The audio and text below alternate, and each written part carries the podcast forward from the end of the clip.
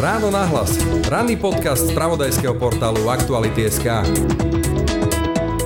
Nedávno sme mali chlapčeka, ktorý v 9 mesiacoch pred týždňom sme ho stratili, tak um, zasiahol do života veľkému počtu ľudí. Zažili sme okolo neho toľko lásky, že niekedy sa mi až zdá, že v bežnom živote ju až takú hlbokú nezažívam. Deti nie sú našim majetkom a dokonca si myslím, že nemáme ani pod kontrolou ich ochrániť a zachrániť ich životy, pretože to proste nie je naša, naša moc.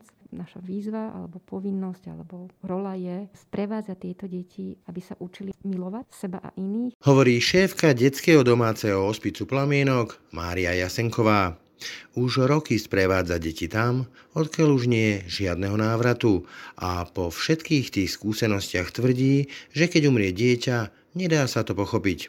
Dá sa s tým len nejako zmieriť a prijať to. Úplne, že bezbolestne a kľude bez akýchkoľvek psychickej bolesti zomierať, odchádzať z tohto sveta nie je možné. Pri zomieraní trpíme vždy. Otázka je do akej miery. Telo vieme zmierniť, by som povedala, veľmi dobre. Utrpenie duše alebo vnútra je iná kapitola, je to ťažšie to zmierniť, ale dá sa tým, že s tým človekom sme a ideme, tak nejak kráčame s ním. Tvárou v tvár hrozbe blížiacej sa smrti tieto deti predčasne dospievajú a neraz tak podľa nej nesú okrem svojho bremena aj starosti a úzkosti nás dospelých. Niekedy povie dieťa, mami, tak počúvaj, ty ešte by som chcela, aby si mal ďalšie dieťa. Hej, že takú nejaký odkaz, alebo mami, toto, čo tu mám, tak to by sme mohli dať tieto hračky tomu a toto tomu. Takže medzi riadkami čítate, hej, že to dieťa sa učí, alebo ja neviem, mami, dneska budeme ešte variť to a to ešte budeme variť. Deti sú múdre, deti sú citlivé, deti vedia a deti sa vedia starať. Aké je to teda, keď umiera dieťa? Chápe, čo sa deje a rozumie, kam vlastne ide? Aký to má zmysel a ako sa s touto nočnou morou každého jedného rodiča dokážu vyrovnať jeho najbližší, otec i matka? No a kde v tomto všetkom ešte ostáva nejaký priestor pre súrodencov? A prečo i v týchto najťažších chvíľach musia rodičia zápasiť ešte aj s nevľúdnym sociálnym systémom, ktorý im nenecháva čas ani len na pokojné zmierenie sa so smrťou toho najcenejšieho? Čo mňa asi najviac trápi je, že keď stratíte dieťa, deň po umrtí ste nezamestnaná a mali by ste si hľadať prácu. Krátia sa vám všetky príspevky, ktoré vám štát dával. Rodičovský, opatrovateľský, príspevky na benzín. Počúvate ráno na hlas. Dnes so šéfkou detského domáceho hospicu Plamienok Máriou Jasenkovou. Pekný deň vám želá Braň Robšinský. Ráno nahlas. Ranný podcast z pravodajského portálu Aktuality.sk Pri mikrofone vítam šéfku detského hospicu Plamienok Máriu Jasenkovú. Dobrý deň. Dobrý deň. Pani Jasenková, my aktuálne žijeme dobou aj strachu zo smrti, realitou smrti, veď ten počet obetí covidu pribúda a berie nám našich susedov, aj našich blízkych. Vy tým žijete už roky. Niečím takým, že smrť je niečo pre vás v vodovkách každodenné. Určite nie aspoň my nie v plamienku. Ja by som, akože tak ako to cítim, tak sú to odlišné svety pre mňa. To, čo žijeme teraz a to, čo som ja ako lekár ako, ako človek, ktorý v plamienku robil, žil predtým. Je rozdiel, či tá smrť sa dotýka úplne každého z nás, bytostne, aj mňa. A je rozdiel, či sa to nedotýka každého z nás a dotýkalo sa našich detí ureniec, ale viac sme sa koncentrovali na život, alebo viac sme hľadali život a mali sme na to asi možno aj väčšiu kapacitu, lebo som neriešila, že zomriem ja. Predsa len, ale neprinesie táto doba lebo naozaj smrť ako nejaký každodenný fenomén spravodajstva tu nebola asi od vojny, desiatky rokov.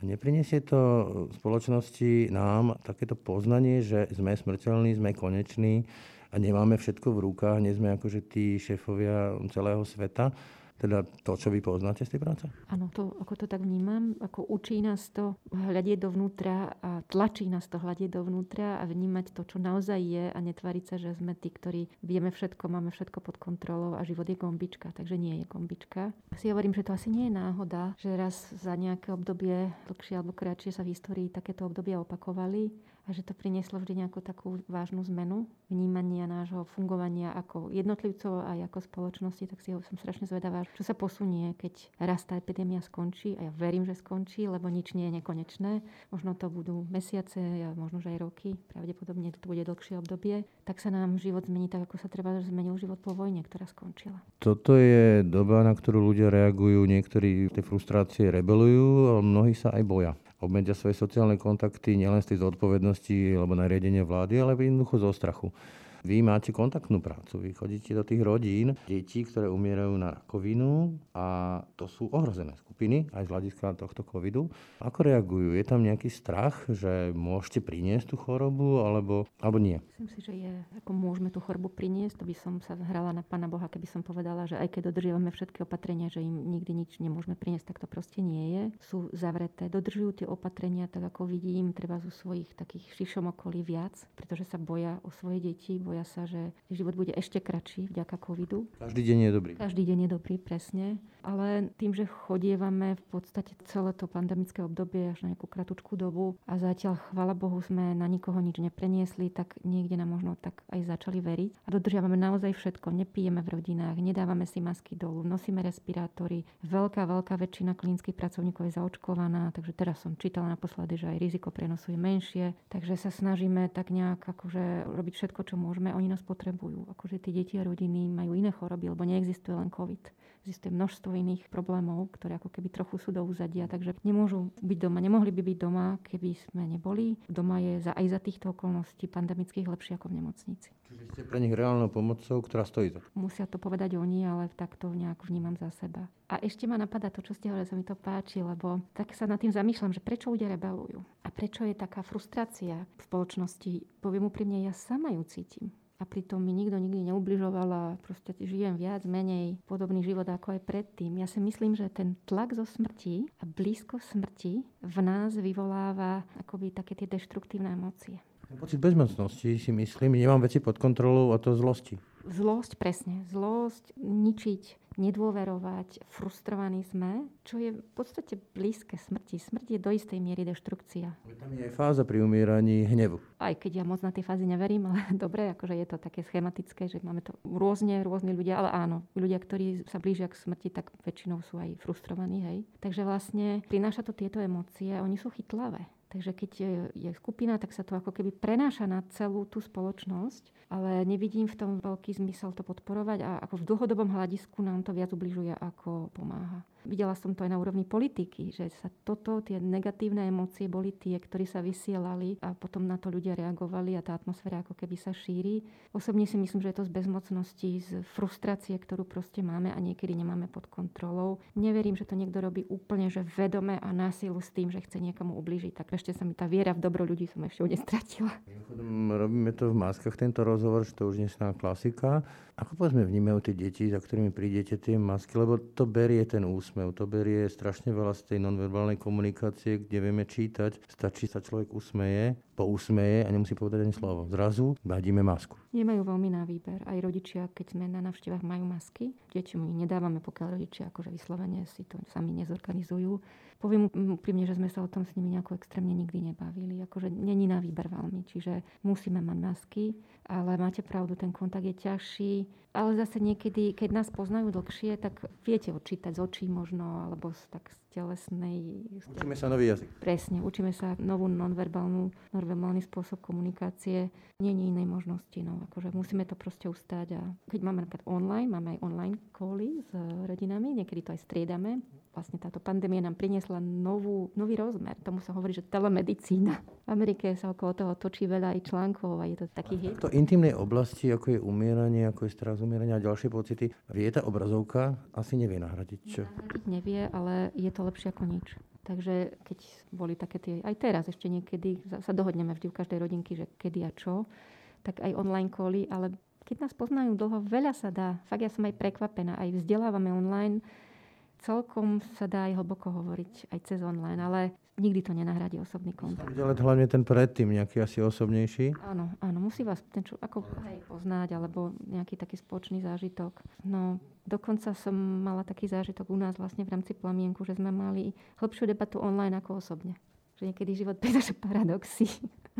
Tento rok uh, mi odišiel otec a moje deti boli pri tom chcel som, boli pri tom a doteraz môj syn to rieši. Doteraz hovorí a sa pýta, kde je detko a, a chýba mu ten detko. Ako vnímajú tie deti tú prichádzajúcu smrť? Oni si uvedomujú, že idú niekam, odkiaľ už nie je ten návratu? Že toto, čo poznajú, končí a príde niečo, o čom nikto z nás netuší? Záleží, ako to dieťatko je staré, ako je vyspelé. Takže neviem, koľko ročkov má váš syn. 9. 9, hej. 9-ročné deti už vedia, že smrť existuje v živote za normálne okolnosti. Vedia, že je to niečo konečné. Čiže v podstate si trúfam povedať, že to vnímajú podobne ako my dospelí. A ten vlastný zážitok, že či sa vedia nejakým spôsobom vyrovnať s tou vlastnou smrťou, respektíve či to prežívajú inak ako dospelí? Ja si trúfam povedať, že nie že je to veľmi podobný proces toho, čo som videla. Nemusí byť ale vedomý. Takže aj dospelí, ktorí zrazu zistí, tak je to šok a tvári sa, že sa nič nedeje. Potom, ja neviem, sa snaží robiť maximum, aj deti počúvajú. Záleží od veku, ale hovorím o 9-ročnom, hej, 9-10-ročné dieťa. Mimochodom, pre ktorý vek je to z vášho pohľadu, z tých skúseností najťažšie? Čo som sa rozprával s ľuďmi, ktorí majú takéto skúsenosti, tak ako keby povedzme, že pre tú pubertu, kde je najväčší ten pocit toho dieťaťa, že mám všetko pred sebou. Ja by som povedala, že áno, že adolescentný vek je veľmi ťažký, že v tomto veku si pripustiť, že ja zomriem, pretože to je obdobie, kedy lásky, prvé lásky prvého sexu, proste svet predo mnou, nezávislosť, nové obzory, povolanie a tak. Takže adolescenti bývajú vzdorovití a niekedy veľmi, veľmi nekludní. Keď sa, gnevajú sa. Hej? Gnevajú sa, alebo sú naopak veľmi uzavretí. Hej? Že vôbec niekomu ťažko je s nimi nadviazať kontakt. sa? Z plaminku nemáme tú skúsenosť, ale keď máme dostatok času a sme s nimi, tak si myslím, že mnohom sa im dá pomôcť, len sa to nedá tlačiť. Nemôžete ich akoby príliš niekam šupovať, lebo oni sú... A pri... to dozrieť oni sami. Áno, potrebujú čas a priestor a potrebujú taký Niekedy sa tvária, že nechcú o tom hovoriť a že, hej, že to ne, neexistuje a potom, keď sa to nepodarí, že sa s nimi o tom nehovorí, tak eh, keď už ako je naozaj zlé, tak bývajú veľmi nekľudní akože nervózny, proste motoricky nekľudný, je, že tá úzkosť je extrémne obrovská, treba ich potom tlmiť, nemôžeme ich nechať tak. Takže Strašný strach? Strach a nepohoda, hej. Mhm. Ale to sa dá zmierniť liekmi, takže dá sa mnoho urobiť aj v kríze. Ale asi žiaden liek na ten pocit, na tú psychiku veľmi nezaberie, predpokladám. Tie fyzické príznaky, to asi áno, ale, ale na ten pocit, že odchádzam, na to asi nie je liek asi úplne, že bezbolestne a kľude bez akýchkoľvek psychickej bolesti zomierať, odchádzať z tohto sveta nie je možné pri zomieraní trpíme vždy. Otázka je do akej miery. Telo vieme zmierniť, by som povedala, veľmi dobre. A pokiaľ máte lekára, ktorý to vie, tak si trúfam povedať, že dneska nikto nemusí trpieť nejakou extrémnou bolestou a inými ťažkosťami. Utrpenie duše alebo vnútra je iná kapitola, je to ťažšie to zmierniť, ale dá sa tým, že s tým človekom sme a ideme, tak nejak kráčame s ním a liekmi. Lieky vedia urobiť veľa, ale samozrejme predstava, že bude úplne v pohode a smiať sa a nič sa nedieje, to nie je možné. Ale že bude spať, že sa porozpráva, že ja neviem, občas si poplače, samozrejme, keď to na ňo príde, to vždycky tak je, alebo sa potom zase zasmeje, niekde pôjde, to je možné. Keď odchádzal otec, tak bol tam ten moment tomu hovorí moment zmierenia, ako to piaté štádium trúchlenia. Poznajú to aj deti? Ten moment zmierenia sa, možno ešte nejakého posledného odkazu, posledného bosku, poslednej rozlúčky? Podľa mňa poznajú, alebo to, čo som videla, nie vždy to ide, že sa rozpráva. Vy vidíte dieťatko, ktoré zrazu sa skľudní, je hrozne milé, je láskavé, chytí vás za ruku, usmeje sa na vás, poďakuje vám. Hej? Takže vidíte taký vnútorný, neviem, poviem to taký pokoj alebo svetlo. A predtým boli treba z obdobia nervozity, po problematický spánok. Dali toho boja. Áno, že tam cítite také uvoľnenie alebo taký pokoj. A to je pre mňa asi zmierenie. Takže nemusí to byť vždy, že o tom rozpráva. Dokonca som, že deti menej o tom rozprávajú. U dospelých nemám toľko skúseností. Vidíte aj na tom tele, že či ešte proste v krči, alebo jednoducho sa uvoľní. Prídete a vidíte dieťa, s ktorým je vám dobre Napriek tomu, že vieme, že toho času veľa nemáme a aj v rodine väčšinou je to cítiť, že sa tak skľudnia všetci. Dobre. Nie je to niekedy tak, že tie deti ako keby prevezmú tú rolu dospelého a povedzme, že ešte aj ukludňujú tých vlastných rodičov? Oni vedia veľmi dobre cítiť úzkosti vlastných rodičov. Niekedy sa stane, aj také som zažila. Záleží od rodinky. Niekedy povie dieťa, mami, tak počúvaj, ty ešte by som chcela, aby si mal ďalšie dieťa Hej, že takú nejaký odkaz, alebo mami, toto, čo tu mám, tak to by sme mohli dať tieto hračky tomu a toto tomu. Takže medzi riadkami čítate, hej, že to dieťa sa učí, alebo ja neviem, mami, dneska budeme ešte variť to a to, ešte budeme variť. alebo mami, ty by si mala ísť potom na kontrolu k lekárovi. Starostia sa o ten svet, ktorý opúšťajú. Starajú sa, hej, tak ako keby prispievajú k tomu, ale zase je to rôzne u každej rodinky. Deti sú múdre, deti sú citlivé, deti vedia, deti sa vedia starať. Vedia viac, ako si dokážeme myslieť my dospelí. O tom som naprosto presvedčená. Vedia ďaleko viac, nie vždy o tom hovoria a nie vždy to dávajú najavo spôsobom, ktorým to dávame my dospelí a potom si niekedy myslím, že sú OK a nie sú OK. Môže to byť aj preto, lebo nechcú zaťažovať eh, svojich rodičov? Tak si to vysvetľujem aj ja, že, že deti chránia rodičov alebo aj nás všetkých na okolí, lebo nechcú, aby sme trpeli viac. Chránia ich najmä vtedy, keď cítia, že je to veľa pre nich. Oni vedia, tie radary majú. Či ako by cenzurovali aj svoje úzkosti bolesti kvôli rodičom? Čiastočne, čiastočne áno. Takže napríklad ja som rozprávala o smrti s dieťaťom, teda v tom čase to bola veľká dievčinka, adolescentka, po štyroch rokoch mojej praxe, nazvem to tak, a nechápala som, že čím to je, že proste sa so mnou o tom nebavia až časom som pochopila, že oni cítili, že, že som na to není pripravená, že, že som úzkostná bola, že to proste cítili to napätie nejaké. Že to nerobí dobre. Že mi to nerobí dobre a že by som možno im neodpovedala, ja neviem, to neviem. No až potom po nejakom čase sa to zlomilo, takže oni keď vycítia, že s vami o tom môžu hovoriť, tak vám povedia. Čiže oni si to vypýtajú, že netreba im rozprávať viac ako potrebujú, oni si vypýtajú sami, čo potrebujú. Vypýtajú si sami, ale ja sa snažím, aby rozumeli tomu, čo sa deje. Že to nemusí byť, že ideme do hlbokých detailov. Keď sa ma opýta, že či ešte nejakú liečbu mu budeme dávať, hej? tak ja im poviem, pozri, máme tu krabicu liekov a budeme dávať, vyberieme z toho také lieky, aby ti bolo čo najlepšie doma. A keby si chceli do nemocnice, samozrejme môžeš, ale vlastne my sme plamienok, sme od toho, že ti pomôžeme byť doma. A kedykoľvek sa čokoľvek zmení, tak zavoláš alebo zavolá mamina, a buď to urobíme po telefóne, alebo prídeme a ja ti slubujem, že som doktor a že to viem robiť, takže sa kľudne vyspíš, sa naješ a keď prípadne sa bude dať ísť von, tak pôjdeme vonku spolu. Hovoríte, že treba s nimi hovoriť ich jazykom. Aký je jazyk smrti u detí? Ako sa im dá vysvetliť smrť? Mm-hmm. Ja nevysvetľujem deťom smrť. Ako priznám sa, že sa koncentrujem na život. To je misia plamienka. Nepamätám si zatiaľ žiadne dieťa, ktoré by sa ma opýtalo, čo je to smrť. Podľa mňa to riešia deti, ktoré nie sú nevyliečiteľne choré a riešia to, lebo sa zoznamujú so svetom. Ale deti, ktoré sú vážne choré, intuitívne cítia, že dajme tomu, že to raz príde a niekedy si to uvedomujú a niekedy si to neuvedomujú. Podľa mňa nie sú ako my dospelí, ktorí potrebujeme to rozumom pochopiť. Podstatné je to prijať vnútri. Takže sa boja, že budú samé, boja sa, že možno budú trpiať a nebude ten, kto im bude vedieť pomôcť.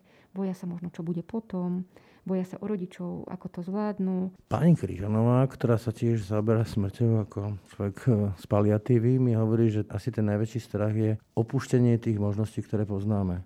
Že už nevidíme toho človeka, ktorého ľúbime, manželku, deti podobne. Tie deti, ktoré odchádzajú, tak eh, to sa pýtam, že či alebo ako sa im dá vysvetliť, že už tú mamu asi neuvidia, alebo to sa nestretnú? Som to nikdy deťom nevysvetľovala. Ako nemyslím si, že je to potrebné, alebo že to nejak som to... Nepýtali si to? Nepýtali si to a ja som zatiaľ nezažila situáciu, kde ja sama by som to vnímala, že to, tomu dieťaťu pomôže. Pomôže mu pocit, že sme tu a teraz s ním, že sa na nás môže obrátiť, že s ním budeme tak dlho, ako to bude treba a že to zvládneme, keď tu nebude. Čiže tak prevertovský život je jen tahle chvíle tady a teď. Asi tak by som to povedala. Pýtajú sa niekedy, že čo bude potom, alebo že ako vyzerá nebo, alebo kam pôjdu. Vtedy ja odpovedám úprimne, ako to cítim. Ja za seba im poviem, že ja neviem, kam pôjdu. Ja len viem, alebo tuším, že budú musieť prejsť nejakou bránou a za tou bránou ho budú čakať tí, ktorých poznalo a už tu nie sú. Babka, detko, kamaráti, podľa toho kto. Tak... Cíky, mačičky. Cíky, áno, presne. Takže tomuto ja verím a že my to s ním budeme tak dlho, kým k tej bráne nepríde a sám si povie, že kedy tou bránou chceš prejsť. Tak dlho, ako tu budeš chcieť, my tu s tebou budeme a budeme stať a budeme ako keby bojovať, aby si tu bol. A keď sa rozhodne, že budeš chcieť prejsť, tak prejdeš a tam ťa bude zase niekto čakať. Keď sa ma opýta, že či tam bude niečo bolieť alebo nebude bolieť, tak ja neviem, ako myslím si, že nie, ale asi to nikto nevie, lebo keď už tam prejdeš, tak potom sa už nemôžeš vrátiť späť, takže ťažko sa na to odpovedá, ale niekde si myslím, niekde si to cítim tak, že keď už nemáme telo, tak eh, by asi nebude nás to bolieť. Nemá čo bolieť.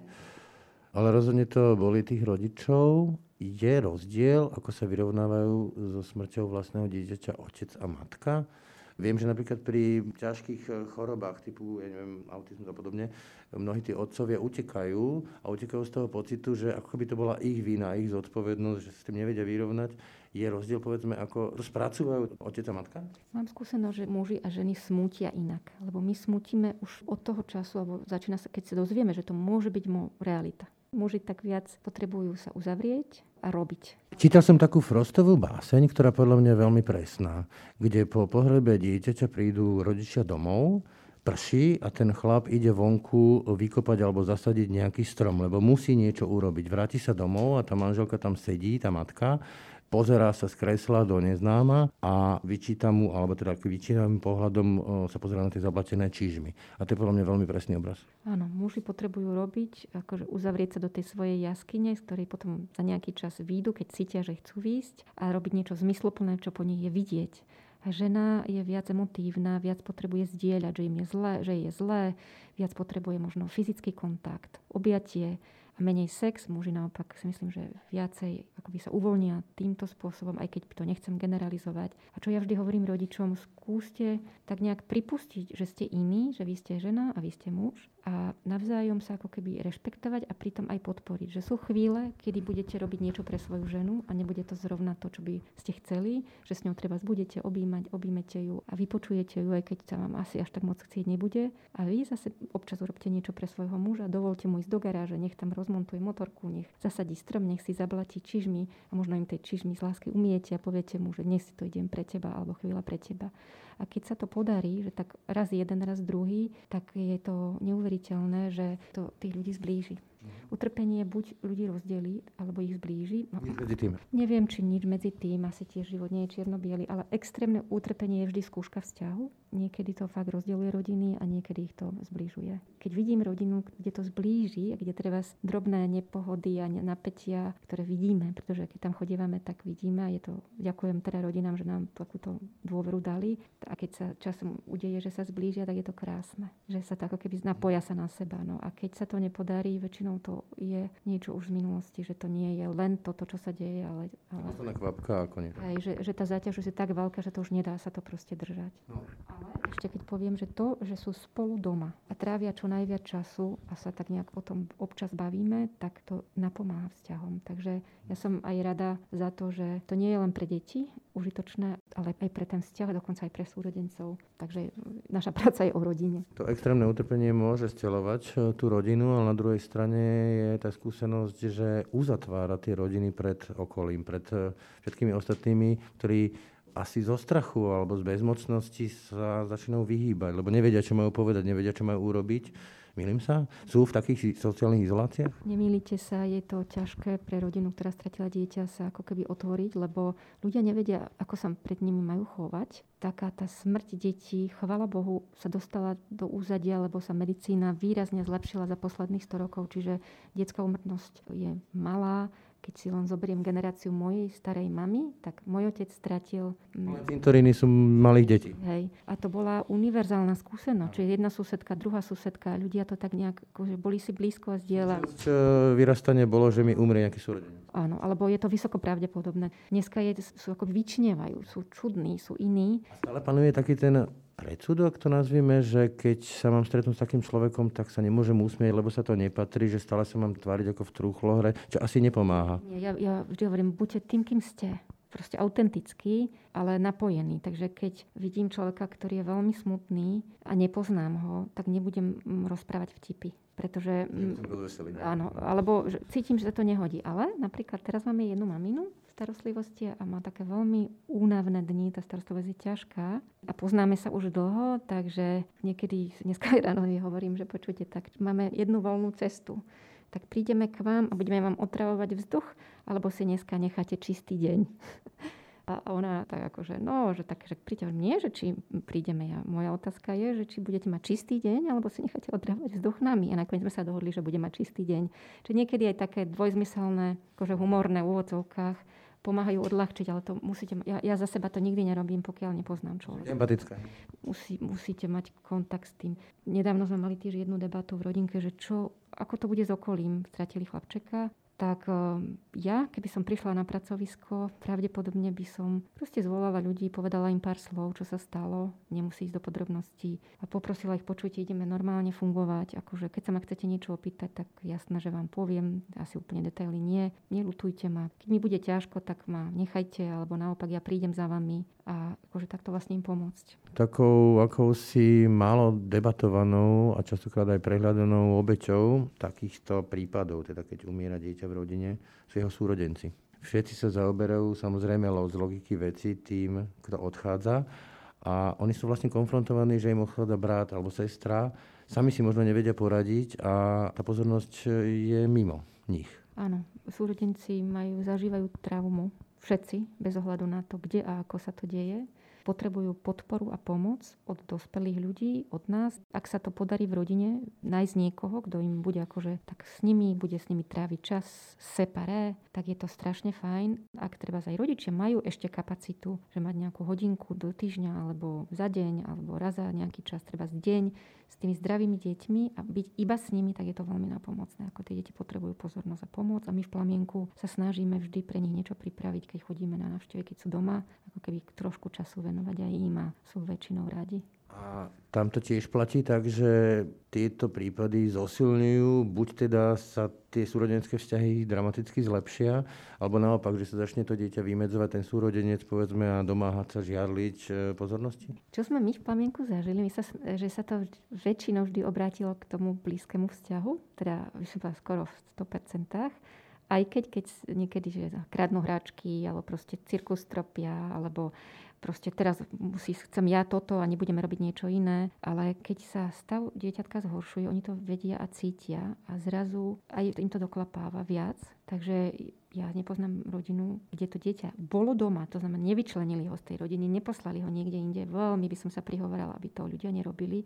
Radšej nech pozvú dospelí, ktorí sa o tie deti budú starať doma. Tak oni tie deti pochopia. Aj keď s nimi o tom nehovoríme. Pamätám si tiež minulý rok chlapca 12-13 ročného, mal strika, strašne akože ho mal rád a na rybačky spolu chodili a tak a mal sestru teda, ktorá mala nádor na mozgu a poslali ho rodičia akoby k strikovi, keď už bolo zle nechcel ísť, ale, ale poslali ho. No a potom sme sa tak bavili po telefóne a hovorí mi, dajte mu na výber. Keď bude chcieť ísť, nech ide. Ale ak nechce tam ísť, tak kľudne ho doveste ho. Zabezpečte kohokoľvek, kto ho odtiaľ, hoci to bolo ďaleko, dovezie naspäť, pretože tých rybačiek bude ešte veľa, ale tohto času, ktorý je teraz, už nebude. Takže nakoniec ho doviezli naspäť. Akože teraz my sme s ním v kontakte z času na čas, bol u nás na tábore. Veľmi to hodnotil, akože bol rád.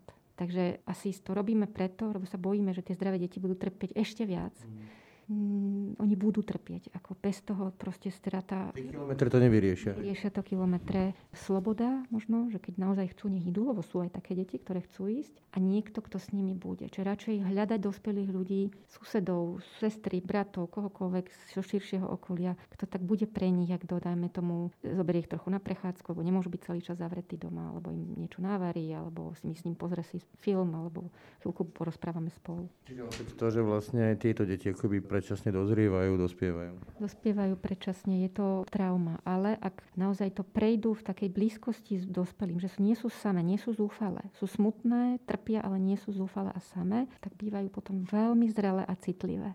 Sú to ľudia, ktorí potom pomáhajú, väčšinou majú dar pomoci a napojenia pre iných ľudí. Však poviem to tak, aj u nás v Plamienku veľká väčšina ľudí zažila niečo v detstve. Čiže vlastne opäť sa vrátim k skúsenostiam ľudí, ktorí sa tomuto venujú, ktorí hovoria, že pri takýchto koncoch je asi to najhoršie byť sám, byť osamelý, nemôcť byť s tými blízkymi a rovnako pre nich. To mi príde, že to je asi pre mňa taká smrť, ktorú by som si veľmi neprijala. Že fakt, že máte ľudí, aspoň jedného, ktorý mi je blízky, Druhá vec je, že smrť nemáme pod kontrolou, ak ani narodenie nemáme pod kontrolou, takže ako sa to bude diať, môžeme si prijať, môžeme robiť všetko, aby to tak bolo, ale nakoniec aj tak musíme prijať asi to, čo je. Keď si zoberieme dneska, že koľko ľudí musí zomrieť v nemocnici, je tam veľa ľudí, ľudia sú v tých skafandroch, nemáte blízky kontakt a v podstate sa to všetko zvrtne veľmi rýchlo. 2-3 týždne na ventilácii a už potom nič. Proste, ale to je niečo, čo nemáme pod kontrolou a musíme to prijať asi. To jedine, že si poviem, že možno, že zomriem tak, ako som žila. Tak sa to hovorí. Ja tomu tak nejak verím. Takže sa snažím žiť čo najlepšie a potom si hovorím, že mi ten život možno priniesie smrť, ktorá bude dôstojná. Vy v tej svojej práci sprevádzate umierajúce deti. Ja mám dve deti. A okrem tých e, pocitov lásky, pýchy, hrdosti, niekedy nahnevanosti, súčasťou tých pocitov je permanentný strach. Vy v podstate zosobňujete jeden z mojich najhlbších strachov, aký mám. Že o to dieťa prídem. Ja to vnímam tak, že keby sa to stalo, tak, tak sa svet zrúti. Proste svet prestáva dávať zmysel. Ako sa dá vyrovnať s tým, keď umrie dieťa? Niečo, čo je z nášho pohľadu absolútne nespravodlivé a nefér. Myslím, sa nedá s tým vyrovnať, takže neverím na vyrovnanie, ale dá sa s tým nejak naučiť žiť. Trvá to čas, je to cesta, bolesť nikdy nevymizne, ale ak ak nejak prejdeme aspoň, aspoň trochu takým tým tmavým údolím a chceme žiť, musíme chcieť žiť, ak budete chcieť žiť, tak nikto vás nepresvedčí.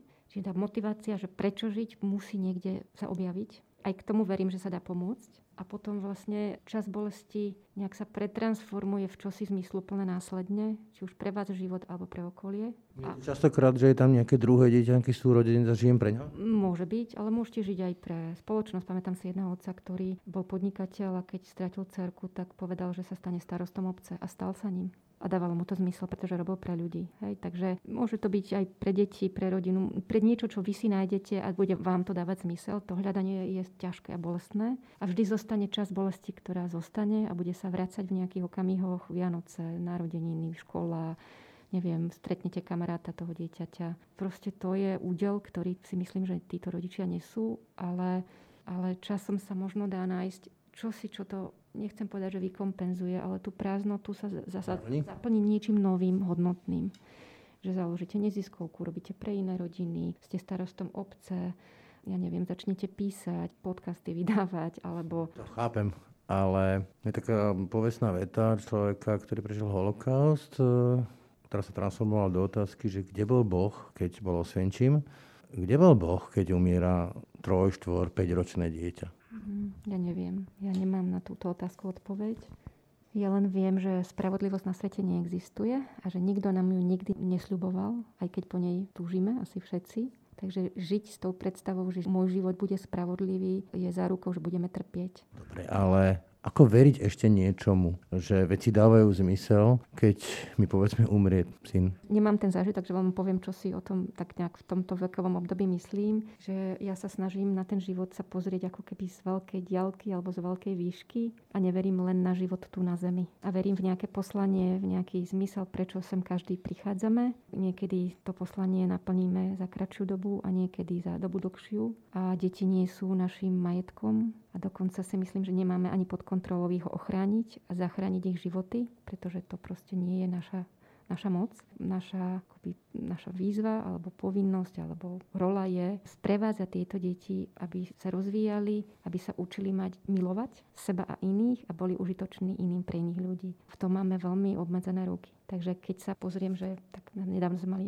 chlapčeka, ktorý v deviatich mesiacoch pred týždňom sme ho stratili, tak um, zasiahol do života veľkému počtu ľudí. Zmenil životy tých okolo. Áno, zmenil životy. Trúfam si povedať, že rodičov tiež, ale musia to samozrejme povedať oni, aj, aj môj do istej miery. Zažili sme okolo neho toľko lásky, že niekedy sa mi až zdá, že, že v bežnom živote ju až takú hlbokú nezažívam. Čiže niečo také, ako je to príslovie, že olivy vydávajú najviac oleja, keď sú pod obrovským tlakom, že tá blízkosť smrti intenzívňuje všetky tie pocity, ktoré máme a tam sa dejú také tie odpustenia, také tie prijatia, také tie pochopenia? Áno, myslím, že blízko smrti zintenzívňuje túžbu žiť a stihnúť veci, ktoré chceme stihnúť, že nás to motivuje, burcuje nás to keby sme neboli smrteľní, tak sme všetci apatickí a znudení, však sa to dá odložiť. Na čo to robiť teraz? Poviem tak cynicky, že keď ten rodič si uvedomí, že mám ešte povedzme, že rok, pol roka, pár mesiacov, tak zahodím všetko ostatné len, aby som sa venoval tým pár mesiacom, hej? Áno, tak to cítim. Ono nikdy nevieme, koľko tých mesiacov máme, ale tak vlastne vieme, že dnes asi áno. Takže zrazu si poviem, tiež nedávno sme taký rozhovor s jedným tatinom, ktorý povedal, budem iba doma, budem home office robiť, aby sme nejaké peniaze mali, ale už nebudem chodiť do firmy, chcem byť s mojou manželkou, chcem byť s mojim dieťaťom, pretože som boli dlho v nemocnici a vlastne oni boli tam a ja niekde mimo ja, môj chlapček má 8 mesiacov a 4 mesiace toho som s ním v podstate nebol.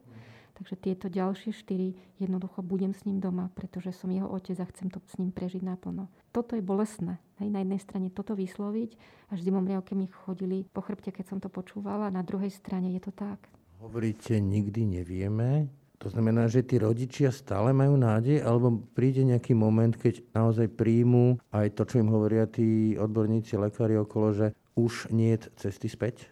No nikdy nevieme znamená, že vlastne aj keď viem, že som nevyliečiteľne chorá, ja neviem presne koľko dní tu ešte, alebo mesiacov. Ja, že tá nádej, že či stále si živiajú. Do slnka a do smrti sa nemôžete pozerať príliš dlho, pretože vám nevidíte nič, pretože oslepnete. Takže je asi prirodzené, že sú dni, kedy si to uvedomujeme a sú dni, kedy sa tvárime, že sa nič nedeje a mám pocit, že to dieťatko tu bude. To mi príde aj teraz v pandémii, neviem, že ak to zažívate vy, mám také horšie dni, je to náročnejšie, viac úzkosti, viac nepohody. Vytesňujeme. Potom je zase iný deň, kedy proste nejak mi to ide mimo mňa a zabudnem alebo nevnímam to. Takže takto podľa mňa to je smútok. Takto reálne smútok prebieha.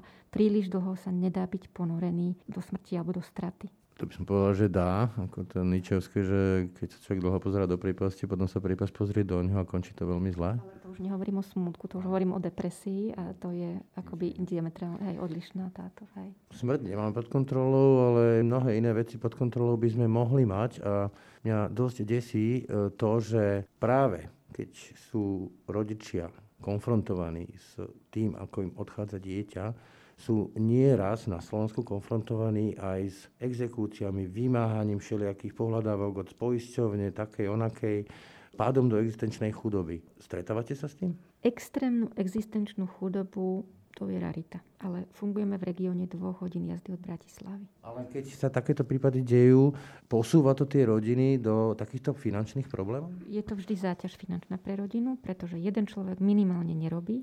Naša snaha je, aby nerobili dvaja väčšinou výdavky za doplatky za lieky alebo pomôcky a prístroje sú väčšie, ako keď máte zdravé dieťa. Čiže je to vždy finančná záťaž rodiny a dlho sa to vybavuje, kým to dostanete tie príspevky od štátu. Takže to, čo my sa snažíme pomôcť, dať im to od nás, pomôcky príspevky, to nemuseli vybavovať dlho, alebo im nájsť zdroje na tie doplatky. Plamienok sám prepláca doplatky za lieky u rodín, ktoré sú pod istou hranicou príjmu, čiže nie všetkým a dávame im 100 eur na tzv. zážitkový program. To sú peniaze, ktoré nie sú primárne o peniazoch, ale o tom, aby sme ich skúsili trošku podporiť, robiť alebo žiť niečo, čo nie je rutina. Vyťahnuť z tej reality. Jasne, vyťahnuť z tej rutiny, akoby niečo, čo je, na čo sa budú tešiť, alebo čo bude nové a čo bude zážitok. Takže táto každá rodinka dostane 100 eur. Občas im preplatíme doplatky za elektrínu, ak, tie, ak majú napríklad veľa elektrických prístrojov, že má niekto dva kyslíkové koncentrátory, ktoré bežia non-stop 3 mesiace, tak naozaj tie výdavky za elektrínu idú hore.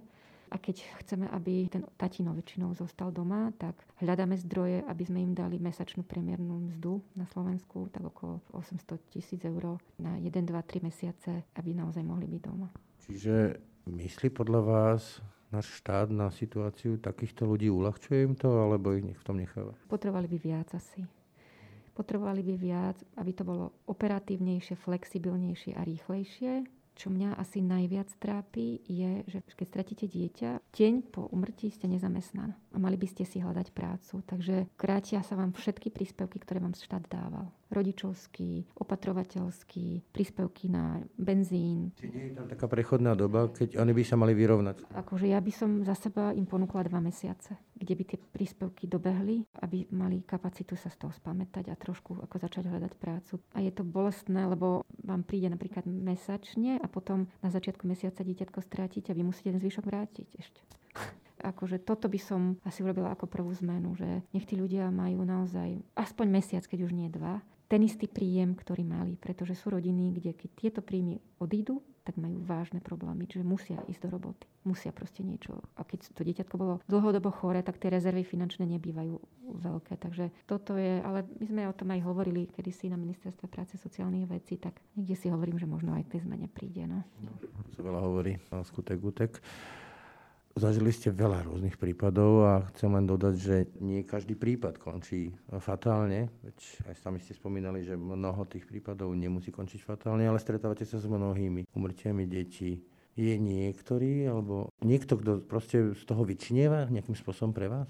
Ja som trochu, si myslím, aj mi to občas ľudia povedia, že ty si z gurunu že občas lietam v nejakých e, akože, rovinách eterických. Aj keď e, si myslím, že dokážem byť aj na zemi v tej praktickej rovine, tak spomínam na jedno dievčatko 15-ročné, alebo 16 mala. A veľmi, bola to teda adolescentka, aj, a veľmi ťažko, ťažko to niesla. Proste strašne to bolo úzkostné pre ňu, pláč a taká tá vnútorná, také zvieranie, ako ste hovoril. A my sme sa snažili jej pomôcť rôzne, chodili sme tam, občas sme porozprávali, občas sme chceli priniesť niečo, že si nakreslíme alebo budeme tvoriť niečo. A nevedeli sme nájsť tú cestu. Takže bolo to, si pamätám, že som chodila domov a hovorila som si, že čo ja môžem viac urobiť. Asi len to, že tam proste budeme chodiť a hold, keď je ťažko, tak aspoň to počujeme, sme tam s ňou a nie je sama. Bolo to náročné pre mňa. Hej, cítiť takú tú bezmocnosť. Lieky mala, samozrejme, že to nebolo, že mala lieky, ale aj, aj s tými liekmi to bolo ťažké. Ťažko sa aj spávalo. A jedného dňa sme tam prišli a to bol cvak. A ja som nechápala. Bola kľudná. To bolo také, ja tomu hovorím, že kvantum salticum. Proste niečo, čo neviete, to je zázrak.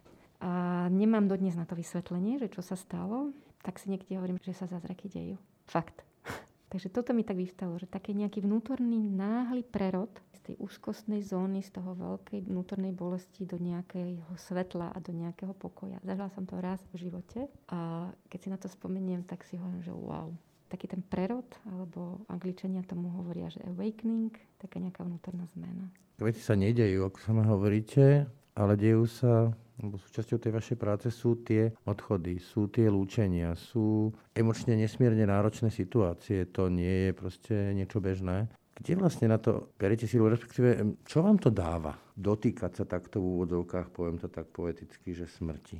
Ja vám poviem, že je to 10%, ak nie menej, mojej práce. Čiže ešte raz, že hovoríme teraz o tom extréme, ale to, o tom, je to 10% práce ľudí v plamienku. 90% sú stabilné, pomaličky sa zhoršujúce veci. Deti z plamienka prepušťame, pretože niektoré choroby sa ako pomaly zhoršujú. My im niečo ich naučíme, ako sa liečia infekcie, alebo im nejaké pomôcky, trošku sa ten režim, hygiena doma upraví a prepušťame ich. Takže veľkú väčšinu detí berieme dočasne do starostlivosti. To je paradox plamienka. Plamienok sa prezentuje ako organizácia, ktorá sa stará o zomierajúce deti. Realita je, Plamienok pomáha vážne chorým deťom žiť. Čiže vraciate ich späť do života vo väčšine prípadov? Pomáhame im žiť plnšie, bohatšie nechcem tým povedať, že, že im akože niečo navrátime, nie, ale vždy sa niečo malé dá urobiť. Urobíte, ja neviem, kultivácie raz do mesiaca, máte doma antibiotika pri prvých známkach infekcie, ktoré musíme odčítať, dáte doma hneď v noci o štvrtej antibiotika, infekcia sa zachytí, nie je rozvinutá, nemusíte ísť do nemocnice a ste doma na miesto, dva roky, namiesto toho, aby ste predtým chodievali každý mesiac. Ľudia sa nás boja, nechcú k nám ísť, keď sa povie plamienok pre Boha a tí, ktorí nás poznajú, nechcú, aby sme ich prepustili. Ten pôvodný message o tom, že vy sprevádzate deti smerom k smrti, už nie je tá pointa, hej? Je časť našej práce, ale veľká časť je o živote. Vlastne aj keď sme vznikli, aj tých 20 rokov dozadu, my sme chceli, aby deti žili. Žili tak dlho, ako to len bude možné a tak dobre, ako to bude možné. Naša misia je viac života a menej bolesti. Čiže ja ja poviem úprimne, ja o smrti nerozmýšľam denne. Už ďaleka ani mesačne by som povedala. Z času na čas. A koncentrujem sa na život. Preto si myslím, že to môžem robiť. A čo mi to dáva? Blízkosť, naplnenie, porozumenie, zmysel. Všetky masky idú dolu v takýchto chvíľach. Aj keď teraz ich máme, ak to mám odľahčiť, tak ako hrať divadlo... Už nie je čas hrať divadlo, hej, v tých situáciách. Silu na to. Ani čas, ale ani silu. Je to vyčerpávajúce. Keď sa hráme na niekoho, tak to spotrebovávame na to energiu. Mňa vždy fascinovali také tie úprimné kontakty. Aj seba som sa snažila tlačiť, aj dodnes to tak je, do pozícií, kedy ja chcem tú masku zhodiť. Že sa obnažím na dreň, je to pravda, že to môže bolieť, je to pravda, ale vtedy cítim ako keby najviac život. Vtedy aj cítim najviac seba. Vtedy sa žije. Deti tiež nemajú masky a sú obnažené a sú spontánne, sú hravé, sú živé, sú plné života. Takže toto mi to asi dáva. Neviem, že prečo zrovna ja som si to kladla mnohokrát túto otázku. Väčšinou je to z osobnej skúsenosti a človek sa potom s ňou vyrovnáva cez prácu. Čiastočne áno. Akože poviem, že v rodine vlastne moja babka stratila dieťa, ktorá sa volala Maria Jasenková. si hovorím, že dneska to tak už spätne vnímam, že to asi malo dopad na môj život, aj keď nepriamo. Takže asi znesiem tlak, znesiem samotu, znesiem aj nepohodu, aj sa dokáže možno napojiť na ľudí, že ma to tak nerujnuje. že keď vidíme deti trpieť, tak je to bolestné, ale, ale aby sme im vedeli pomôcť, tak nemôžeme to ruinovať že niekde si myslím, že mi to život doprial, alebo že mi to proste bolo darované. Toľko šéfka plamienka Maria Jasinková, ďakujem za rozhovor. Ďakujem aj ja, pán Dobšinský, veľmi pekne. Ráno nahlas. Ranný podcast z pravodajského portálu Aktuality.sk. To bolo dnešné ráno na hlas. Počúvajte nás každé ráno na webe aktuality.sk lomka podcasty, ako i v ďalších podcastových aplikáciách. Pekný deň a pokoj v duši praje. Braňo Dobšinský. Všetky podcasty z pravodajského portálu Aktuality.sk nájdete na Spotify a v ďalších podcastových aplikáciách.